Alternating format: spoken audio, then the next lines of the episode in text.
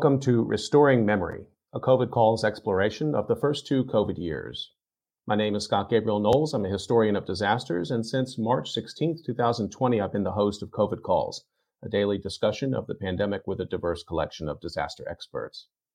This is episode number 494, March 17, 2022, COVID and the Research Community with Kim Fortun, Lori Peak, and Jason Ludwig. And I am going to bring them on screen right now and introduce them to you. Although if you've been following COVID Calls, these are not strangers to you. Kim Fortun is a professor in the Department of Anthropology at the University of California, Irvine. Her research and teaching focus on how people in different geographic and organizational contexts understand environmental problems, uneven distributions of environmental health risks, developments in the environmental health sciences, and factors that contribute to disaster vulnerability. She's the author of Advocacy After Bhopal, Environmentalism, Disaster, and this appeared in 2001. Jason Ludwig is a PhD student in the Department of Science and Technology Studies. His research interests converge around race, disaster, and the possibility of a radical politics of science and technology. Lori Peak is professor in the Department of Sociology and director of the Natural Hazards Center at the University of Colorado Boulder. She's written and edited several books on marginalized populations and disasters, and she leads the National Science Foundation-funded Converge initiative. Lori, Jason, and Kim, good to see you. Thanks for coming back on COVID Calls. Thank you. Thank you. Kim, I mangled the name of your amazing book. Can you please correct me on Advocacy After Bhopal, but what's the subtitle? Environmentalism, Disaster, New Global Orders. I left the global part out of there. I'm sorry. I should have that totally down. So it's so great to see you all. And I want to just jump right in to a conversation about research, and we're going to talk about research in many different scales here today. But I wanted to start just with a more personal approach and ask how this disaster has shaped, moved your own research, if it has. And Jason, I'd like to start with you on that. Yeah, absolutely. I'd say the COVID pandemic has had a huge, profound impact on the kind of work that I do and that I want to do.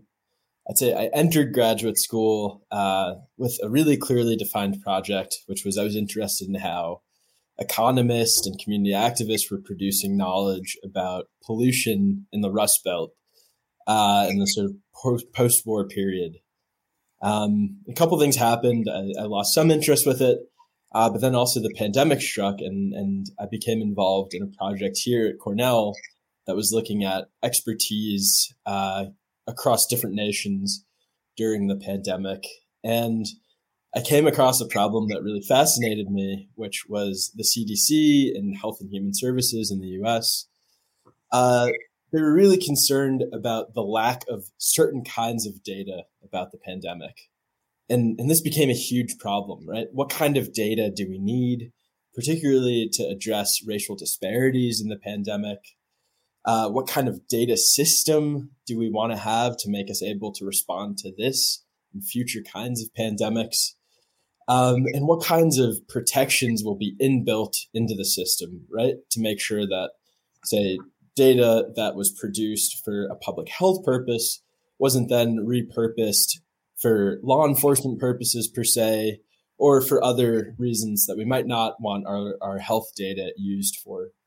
And I could talk a little bit more about that later, but what that opened up for me was really questions about how the rise of a sort of data solutionist approach to social problems in the U.S., right, across a wide range of crises, whether it's the pandemic, whether it's perceived crises of crime and within law enforcement, economic crises as well, and how different data practices shape social order and particularly racial order, right?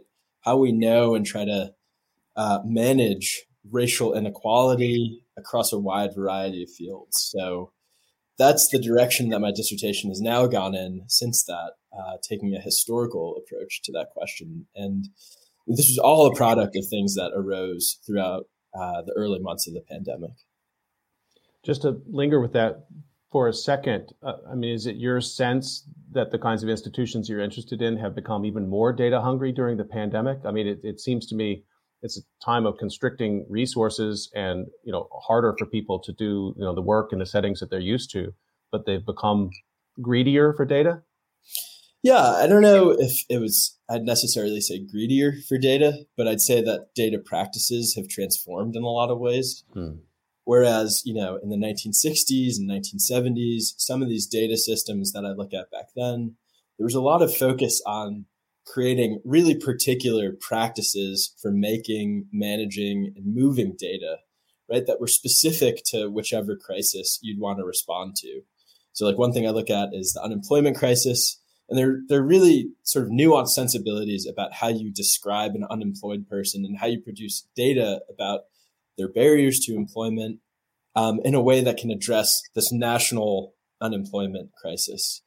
And the change that really interests me is there's less attention to, you know, these really specific practices around creating data and more attention to enabling flows of data across different systems, right?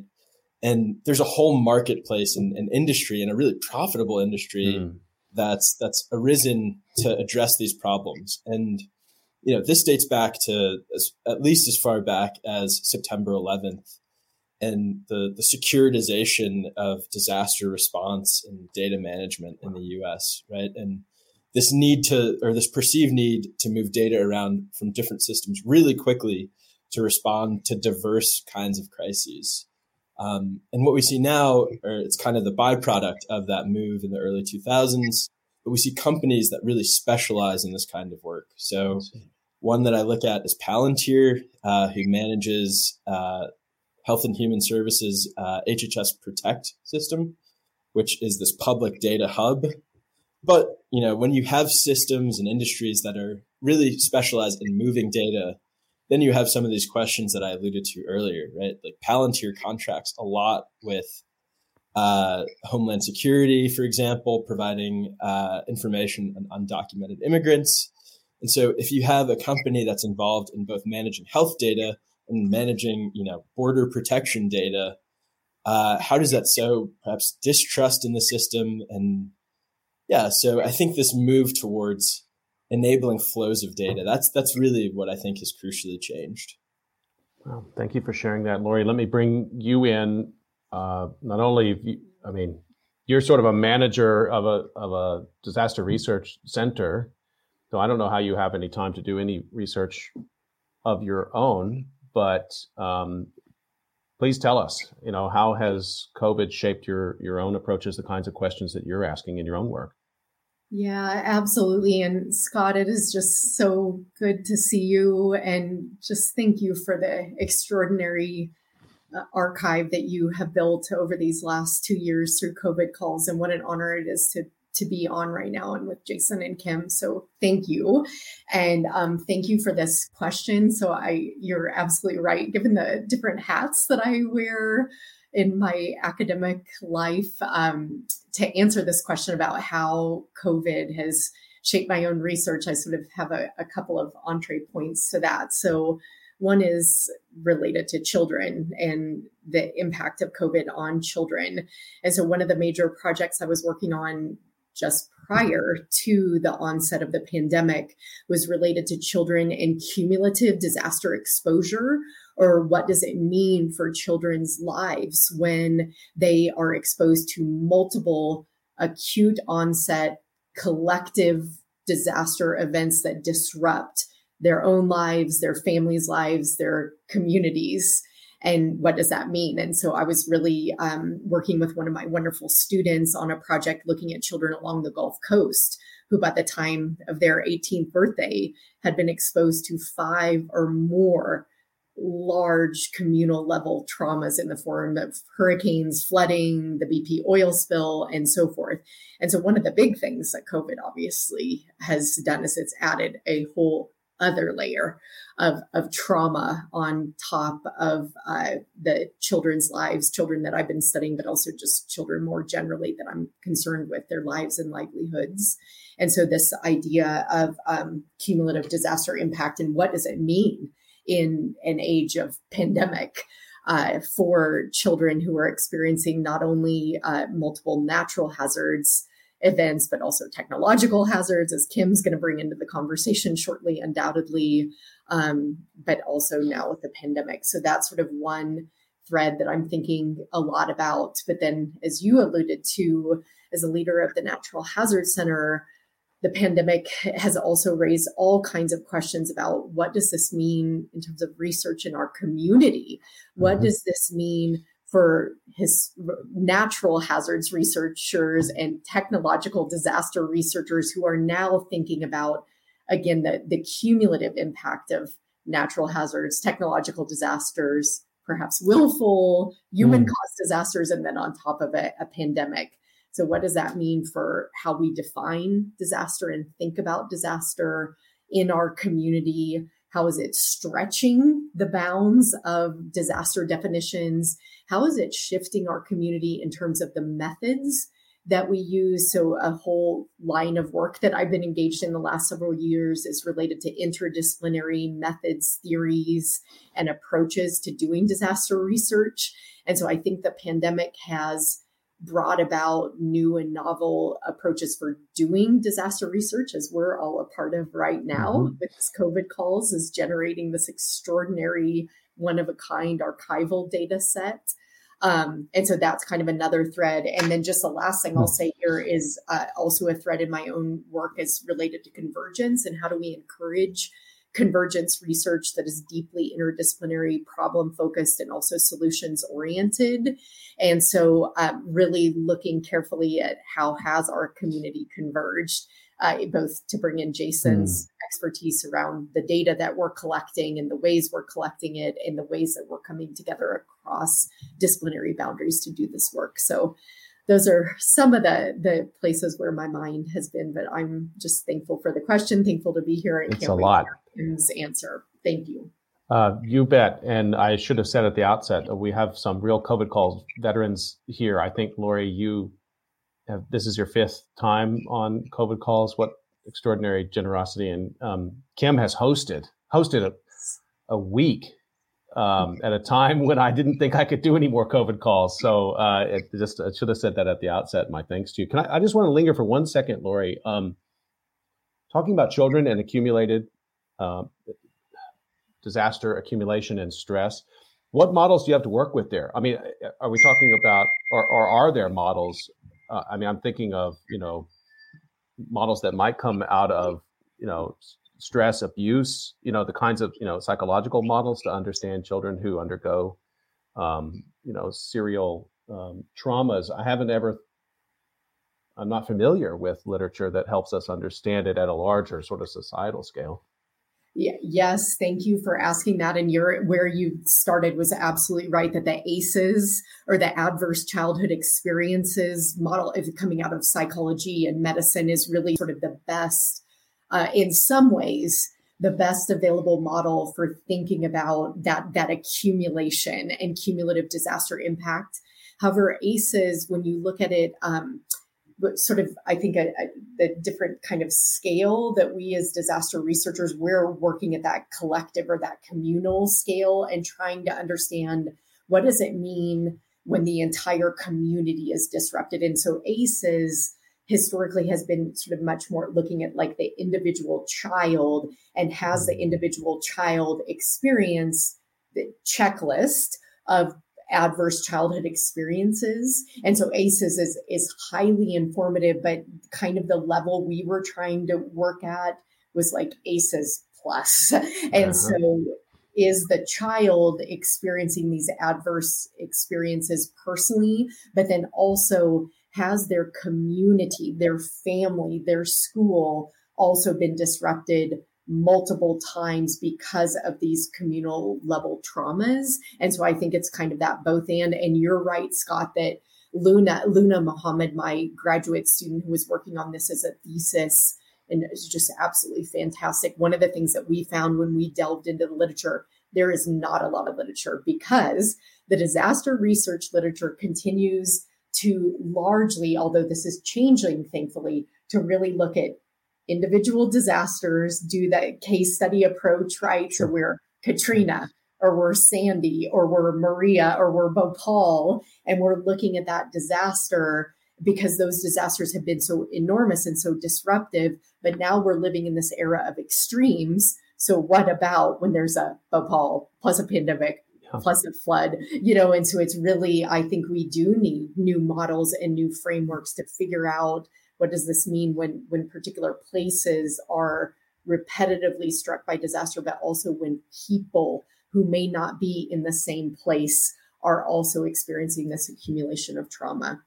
Thank you. Okay, thanks for that.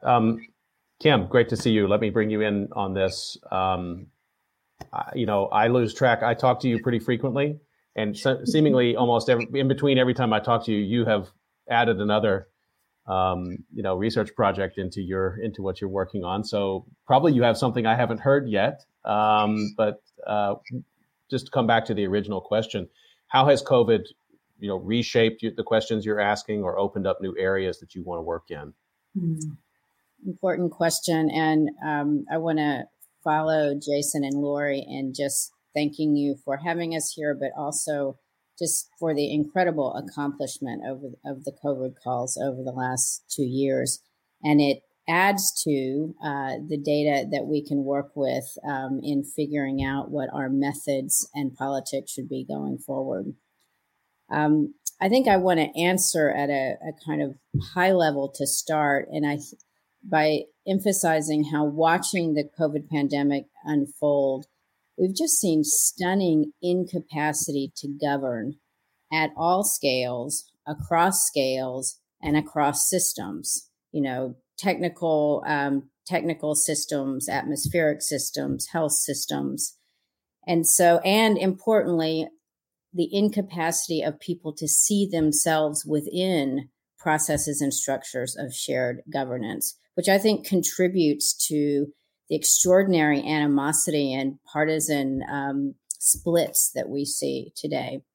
And so one consequence of this, and I will point out that recognition of the fundamental incapacities of our systems of stewardship and governance, certainly not new to disaster researchers, but I think it's, it's really kind of settled us in that space in a way that it's the space within which we work. And so two elements I'd like to point to coming from that is it's deepened my concerns with the double binds of methodological nationalism. Nations are the places that have governed the pandemic or failed to govern. They operate public health systems, they operate educational systems, and yet clearly organizing and thinking in terms of the nation as a unit of life and method is extraordinarily problematic and insufficient. Another double bind I want to point to, and Jason laid ground for this, is the double binds of the data we need to characterize and respond to these systems. Because there's a data glut and a data fetish today, but there's also extraordinary data gaps. And often it's data gaps about crossing systems. So Jason's concerns with data flows is a really important research focus. And so, for example, understanding if we return to the Gulf Coast where Lori took us and imagine extraordinarily built out petrochemical sector, with accelerated production because of the shale gas boom, with accelerated risk of system shutdowns because of extreme weather, with declining capacity to run the plants because of COVID, you really do have a perfect storm of risk that we simply are not looking at as in a holistic way. And so this in turn, and so the question of what kind of data do we need to know, for example, if facilities have harden their toxic waste sites so that when they're hit by a storm, it doesn't contaminate the local water supply. Right now, we don't have a way to know or hold to account that kind of system readiness. And so that puts us in the double bind of surveillance. I mean, this is invoked a need for surveillance that has produced harm as well as produced kind of care. And so figuring out how we need to be on high observational call in a way that doesn't reproduce the ways that data has been used to entrench category schemes, racial hierarchies, et cetera. So it's a fraught space. And this, I want to then in turn points to the question of what kind of knowledge infrastructure do we need to work in that space? Right. What kind of data systems, but also what kind of educational programs and schooling systems, you know, from adult education to our children. I mean, I think we need to think about what kind of knowledge we need to characterize, much less effectively respond and hopefully reach for just transition, a transition away from systems that so systematically produce the cascading harms we're talking about. Can I just pause there for a second? Because, you know, Kim, you helped facilitate in the fall a series of discussions that were really cases from different places around the world that were dealing with environmental injustice. And could you reflect on that also just for a moment? Because I think it speaks very well to issues that were raised both by Jason and by Lori, and it also speaks to your first problem you identified around sort of nationalism and being stuck within national frames, because that's a lot of times how data is collected and aggregated and how governance works. But then we're facing a pandemic and also climate change and everything else that forces us out of that frame. I thought that those discussions were really generative, and although that they were that COVID was hanging over all of it. And it's one of the reasons I wanted to have the three of you together. There is this sense in which even if you're not doing COVID work, it's providing some ligament. It's bringing some things together, often in ways that I can't fully put my finger on. And I don't know if it's just attention, new sources of funding, but people are making connections in ways that I hadn't quite seen before across cases. So I wanted to give you a chance just to say a little bit about that initiative, because I thought it was really provocative. So the initiative you're referring to, we've called the Environmental Justice Global Record Project. And it's a project that's involved young student researchers and more senior researchers distributed around the world.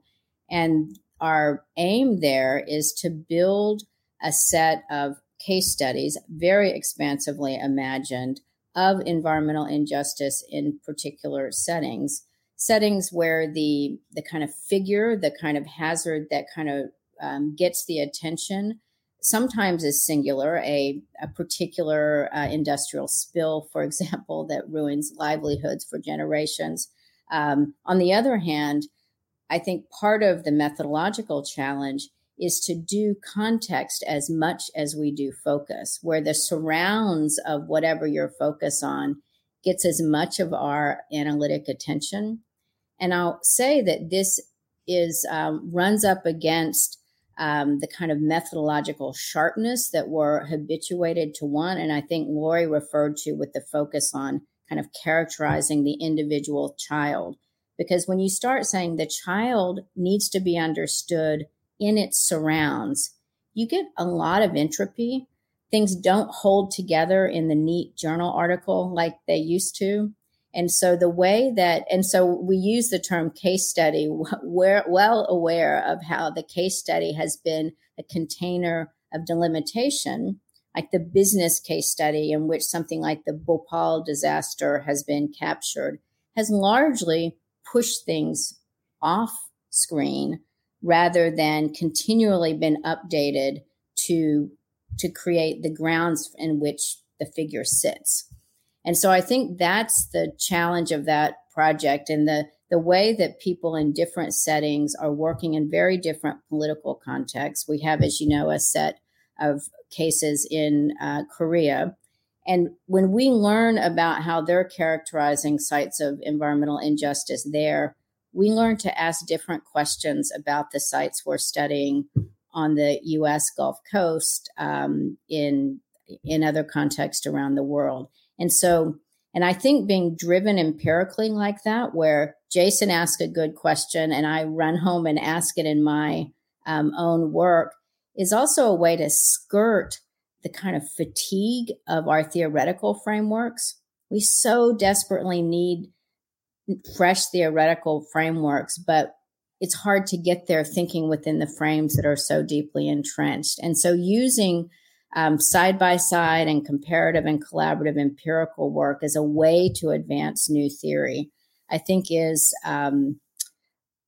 we've seen even a greater need for that within the pandemic, because the limits of extant theoretical frames has just been so clear.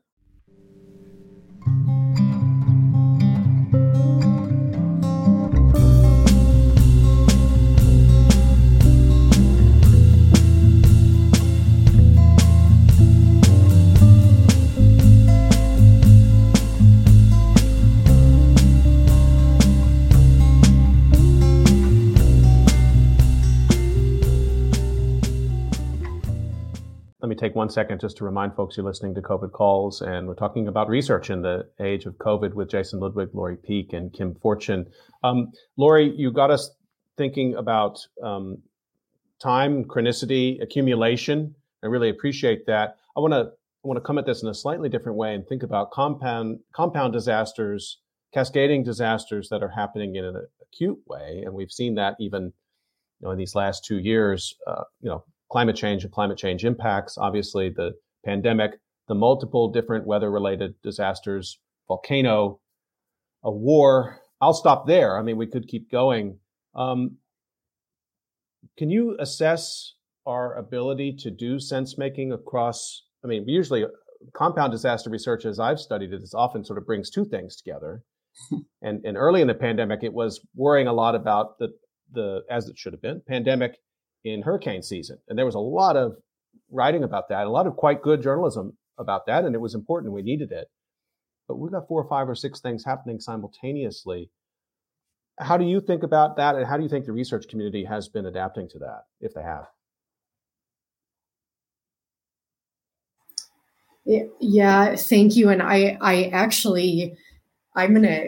to answer that, I'm actually going to pick up on something that Kim said and Jason as well about our systems and whether our systems are ready for this. And so one of the things that I think has been so clearly revealed as we have experienced these compound and accumulating disasters in the U.S., let's even just take hurricane on top of hurricane, that sort of our systems are set up as if these are discrete events. And so funding is going to come in for recovery from Hurricane A. But then what about when Hurricane B happens 2 weeks after Hurricane A? And our systems are set up to say, I'm sorry, we can't help you with Hurricane B because we're still focused on Hurricane A. And so that alone is unfolding right now in the U.S. Gulf Coast of the United States. And then on top of it, we have flooding, we have pandemic, we have, we have petrochemical issues that are unfolding all over the place, enduring environmental justice issues. And so I think to answer that, Scott, and I think to draw together Kim's really brilliant remarks about just sort of the fatigue of our theoretical frameworks in the disaster field, our theoretical and our methodological work is so closely tied with our practical, our systems and our frameworks in emergency management and so forth, that I think we're starting to see just the incredible stretching of all of those systems, our research systems, our emergency management systems. We're seeing the power and the incredible limitations of those systems unfold before our eyes. And so that's where kind of with your great question where my mind went with that, but I see Kim and Jason, their heads nodding, and I'm really curious what they have to say about this question, because I'm intrigued by it intellectually. As a human being, I am so deeply concerned by the question, like can't even express in words how concerned I am. And so I'd love to hear what Jason and Kim have to say to your wonderful question. Thank you for allowing me to lead off on that one. Jason, let me bring you in on that. Again, sometimes when I talk about people about compound disaster, you reach a point where you almost feel like you're describing science fiction, and then it just sort of, it's very easy to get into a sort of a climate, just the depression that people do experience, this sort of, feeling of futility. And so, I think there are maybe quite good reasons to pull disasters apart and investigate them clinically separately. Mm-hmm. There are good social scientific reasons to do that. Obviously, their funders like to see that because that helps shape policy. I'm just building on what Lori's saying. I think it's incredibly important to do this compound work, but at the same time, I also understand why we haven't done it probably. Yeah, this is really a problem that I've been grappling with in my own work, right? How to get these compound disasters or events into the same frame of focus, right? In order to be able to study them better. And the way that I've recently started approaching this is, again, following data practices, because I think often we do treat these as discrete events, or our systems treat these as discrete events. But the moments in which the boundaries or the distinctions between, let's say, an earthquake and a pandemic, or the pandemic and, racial justice protests, the moments that these distinctions are eliminated or erased, I think raise really interesting and oftentimes problematic issues, right?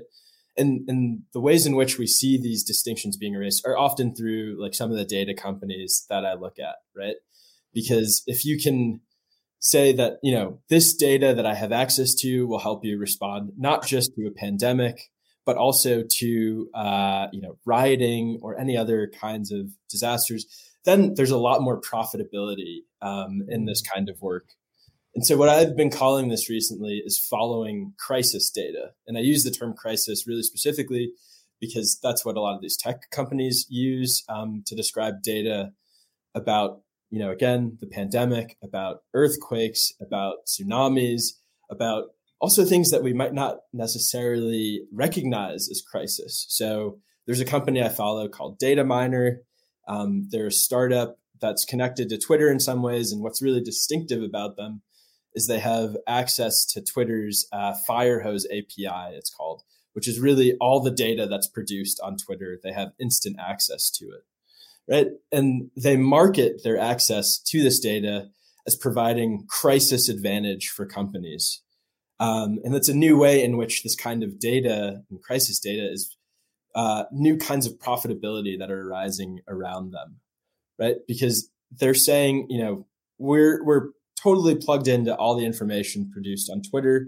We can tell you before anyone else knows that a crisis has arisen, and it doesn't matter what kind of crisis it is. It could be the next pandemic. It could be, someone in your store said something racist to a customer. That's another kind of crisis that they recognize as threatening companies. It doesn't matter what kind of crisis it is. These are all the same thing for us. And we can provide this service of preparing you for it and giving you crisis advantage instead of competitive advantage over your rivals, right? So ways in which you can adjust and make your own company profitable before your rivals can. And so I think in that way, following data practices, you can see in practice how these distinctions are blurred, but often not in ways that would be satisfying for, people like us, like disaster researchers, but really often to advance profitability of different companies. I just going to pause there for 1 second. Are you telling me that at the sort of cutting edge of what I've been calling compound disaster research, are companies that are really, they're marketing that so that at companies that are trying to provide brand integrity and I suppose supply chain resilience. I mean, is that, that's what they're selling? I think so, right? And some of them, you know, operate with private companies, but also with like the preparedness arms of the U.S. government. With government, yeah. Yeah, like we need to be prepared by having interoperable systems, right? Because we live in an age of perpetual crisis. And this is why things like 9/11 were really important, right? Because all the different arms of government that you need to respond to the specific attacks on the tower, but then also the kinds of public health resources and law enforcement resources that were needed to coordinate the response to like anthrax. You know, in practice in these times, a lot of frictions were involved, a lot of inability to share data across these different arms of government. And so that's really driven the demand for the kind of work that will eliminate these boundaries and sort of treat everything as a potential crisis.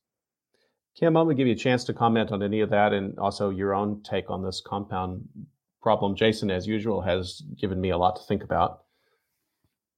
I think I want to put a question back to Jason and ask how we're how we can make sense of this kind of the reach for interoperability that you've described for kind of crisis edge.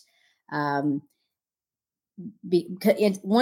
question I have is why aren't we seeing the effects of that at the local level, where still, for example, public health agencies run in parallel to agencies charged with environmental protection and agencies charged with educating our children. Like they're not interoperable yet. And so what is it in the design of the data infrastructure or the workflows and the data practices that orient that towards profitability rather than governance?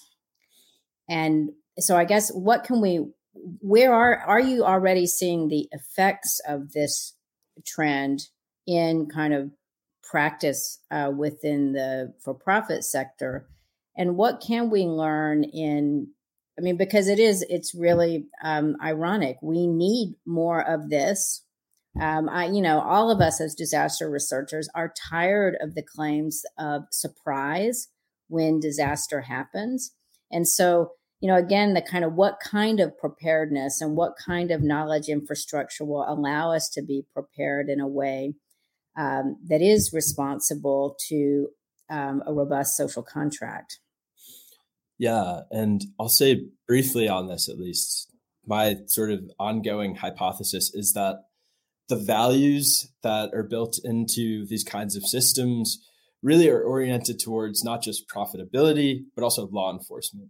So where you see the kinds of really responsive data action is in mostly law enforcement, right? Where large amounts of data are gathered on, as we saw during the George Floyd protests, on protesters, and then operationalized there. And again, a lot of these companies like Data Miner was offering its services to HHS at the same time as it was providing data to local law enforcement agencies to respond to their protests after the killing of George Floyd.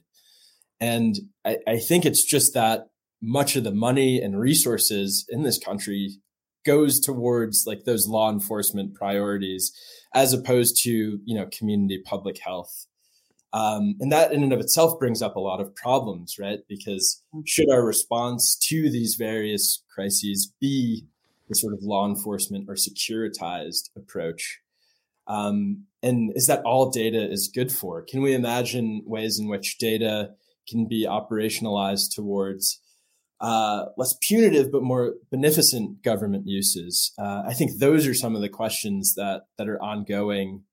And how can we create barriers between this punitive arm and beneficent data solutionist arm? I want to shift over if we can, because I wanted to. Kim, did you want to follow up? Sure. I had a quick question. Jason, in your opening remark, you referred to an earlier period where characterized something like the figure of the unemployed was done with more care and oriented towards, it sounded, your tone suggested, towards the well-being rather than the incarceration of that employed figure. And just give us a little sense of what that kind of data practice looked like. And in part, because we need to be educating our current students to extend that kind of data practice. Yeah, I think so. The specific project that I'm talking about there, it was called the Job Service Matching System. And this was a computer program that was designed by the Labor Department in the early 70s. And it was specifically designed to match unemployed Americans with open jobs. And what I wanted to emphasize there is that, you know, today we would approach this problem through gathering data from like employer databases and employee databases and kind of mashing this together until we found the perfect match. And what they were interested in was really designing an in-house system in the Labor Department in which they had full control of how data was designed. And the reason why they wanted full control of how data was designed was in order to, in a way, protect the population that they were serving, right? So one of the big barriers to employment was racial discrimination. And so what the Labor Department decides to do is de-racialize its data, right? Since they own all of it and manage how it's produced, they can take off racial classifications from, you know, an individual applicant's data profile. And their idea there is that we're protecting mostly Black applicants to jobs because now employers will see them in a way that's more than skin deep, right? We've defeated the racial discrimination problem. And in a way, this is very naive, but the larger approach, the sense that you could use computing to protect vulnerable populations in a way that wasn't available, say, if you just had people going into offices. I think that larger ethos, there's something really important about that that's gone away from at least how these things are practiced. I think a lot of activist communities still have a sensibility about the need to design these kinds of protections into our systems. Mm-hmm. Let me take a second just to remind folks you're listening to COVID Calls, and I want to get another couple of questions in here in the time that we have left. This could easily be a 10-hour conversation instead of a 1-hour conversation, but we're putting a lot on the table here. Lori, let me start with you on this. I've been thinking a lot about the communities. All of us do, most disaster researchers across disciplines do community-situated work in one way or another. All of them often very collaborative work. And so, you know, we have seen in recent years the problem of fatigue in communities. I mean, even in Fukushima, where it becomes so acute that the government steps in and sort of limits the degree to which disaster survivors can be, featured in work that they can collaborate. So I wonder, you know, so that's one place, that's Japan, you know, that's one part of Japan, or maybe it's, you know, Gulf Coast of the United States. This is the whole world. You know, every community in which people have been doing disaster research in a community situated way, these communities have all been struck by the pandemic in varying ways. What are you seeing in your own work or the communities of researchers that you work with on how they're taking stock of fatigue in the communities where they work? The methods they may be adapting to be respectful at this time, but also the bind that we're in is we want to collect important perishable data. We want to try to serve those communities with important findings. What are you tracking? Yeah, thank you for raising this question. I think it's absolutely critical. And I think one of the things that really has happened in our research community are really serious conversations around ethics, the ethical orientation to our work, why we do the work we do, where we do the work, who we're studying, why we're studying them, and so forth. And so I think that that focus on ethics has been really crucial during this time in particular. And so I just want to say that generally, and really give a nod to our colleagues who are thinking carefully about the ethical ramifications of the work that we do. But then I want to take this really, really specifically to what's happening here in Boulder County, Colorado, where we just recently had the horrific wildfires, 10th most costly in national history, most costly in our state history. Tens of thousands of people evacuated on New Year's Eve and so forth. And so, but one of the conversations that immediately emerged here is we're now coming up on the 1 year anniversary of the mass shootings here in Boulder, Colorado. The pandemic's ongoing. The wildfire effects are still unfolding. The 2013 floods, the recovery is not even complete from those floods. And we also are coming off of last year's wildfire season, which was the largest wildfire in our state's history in terms of landmass, occurred last year in an adjacent county. And so that's just to give sort of one example at a very geographically specific locale where I happen to live. And that's unfolding right here, right now. And that's having ramifications on researchers, our local emergency management infrastructure in terms of their capacity to support and be a part of research, even though they respect it deeply and have expressed that many times. It's just not the priority right now. And then on top of that, of course, at the center of all this are the people who this is affecting their lives. And so the fatigue is real.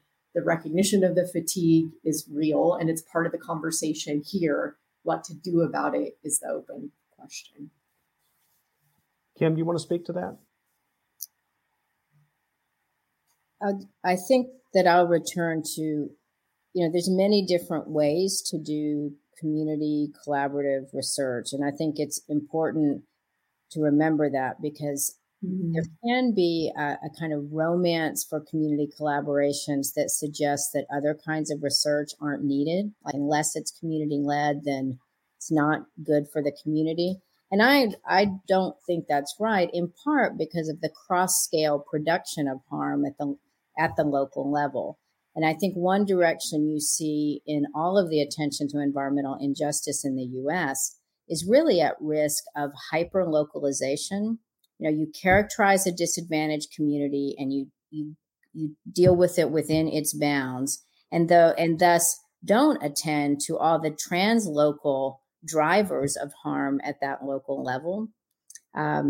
Nonetheless, I think that something that we've returned to during the pandemic period, especially, is in many of the communities that we're working with on environmental justice research, they have research questions to try and figure out really specific things within the cross disasters that Lori referred to. And one good example is in two communities that we're working on, one in California and one in Louisiana. They're both trying to figure out how to get their local governments to be accountable and take an equity-based approach to rescue funds. And so they've asked us, what's an equity-based approach look like? And it's and we can at least scan the landscape and say, what are people saying? We can kind of bring resources into their deliberative processes and strategization. And another example is that given the acceleration of the petrochemical industry driven by the shale gas boom, during all of this, all of the communities that we're working with are facing the permitting of new hazardous facilities in the middle of all this. Sure. And so the question of how do you push back on something very specific, like a permitting process that is controlled at the state level, not the local level. And so kind of listening for, they have their own research questions, and they're actually really challenging research questions for us too. And so in this stage, the kind of really letting the community put the questions forward that we all need to work on has been a really powerful place to work. So we have just a few minutes left, and I'd like to do a quick round. Actually, I could have started with this question, and maybe I should have, but it's tied to what I was just asking, and it's Lori, I think you just alluded to it. Disaster researchers are also in this world. We're not outside of it. And so we're all impacted by what's been happening. And this disaster has been moving slowly, unevenly, very close to people's lives. Many people in the research community that I'm connected with have had COVID or have long COVID. So I wanted to ask you just a sort of general question, Jason, like, how are you doing? I mean, I should have started with that, like, but in a general way, like, how are you and your people doing, and how are you finding some way to relax and get outside of disaster? It's an important skill to survive in this business, I think. Yeah, I'd say that's actually one of the most important lessons I've learned during this whole process is, you know, I need to spend a bit more time outside of disaster, doing other things that just sort of take your mind off of it. So like I've joined a soccer team, and that's helped at least, you know, 2 hours a week just to get out of thinking about these really sort of anxiety producing issues. The other thing though, that I think is really important is like it's created a new sense of solidarity, I might say, amongst particularly early career researchers who want the work that they do to really crucially be within the conversations about what's going on in the world today, about the kinds of disasters and crises that are already affecting us or that threaten us. And there's a lot of desire and energy around doing this kind of work. And I think I get a real sense of comfort out of that solidarity. I think any illusions of us being involved in some ivory tower profession at this point, I think, have mostly been dispelled. And people really want to make work that has a difference or makes a difference in the world. And that, I think, still motivates me. I want to be on that soccer team. Kim, what about you? I've asked this question a lot because I'm not particularly good at stepping outside of disaster and our work as research and educators, which doesn't mean I don't think we need to join soccer teams. We should. But I think I've reminded myself often over the last few years of just the power of humility. And what my dad used to tell me, he was a small business person. It's like, put in a good day's work and do it in a way that gives back. And, you know, it's kind of like, you're not going to save the world, but just, you know, and so recognizing that the kind of daily commitment of working towards inclusive prosperity, that's what we need to be doing. And I think the urgency of all, there is this kind of call for flamboyance that actually is really demoralizing. And so just kind of settling down and putting in your day of work, I think, is a really effective place to be. Lori, can you give us your thoughts on this? And it'll be the final word for our conversation today. Yeah, I just thank you so much. And I guess my answer would be just this pandemic has so revealed our once again, our interconnection to one another, the interconnections in this world. And I think waking up every single day and recommitting to doing what I can do to foster those connections, to see those connections, and where I see them fraying even more to try to repair them in whatever small way, because how are we going to find our way out of this, but through repairing and restoring and reigniting and creating new connections. So I think that's where my mind went with that beautiful question. So thank you again for having us. You've been listening to Restoring Memory, a special episode of COVID Calls. And please rejoin this marathon of COVID Calls with the next episode starting at 6 p.m. Eastern time, when I'll be talking with David Brick, who will come back, and he's going to perform dance for us. And so please do come back for that. And I just want to thank my brilliant friends, Jason Ludwig, Lori Peak, and Kim Fortun, for this really inspiring and important hour. And I look forward to working with you all. This pandemic is not over. This isn't the last word. So I like the way Jason put it. We're all on the soccer team together. Solidarity. It's good to be with you. Thank you, Scott. Thank you. Stay healthy, everybody. We'll see you next time on COVID Call.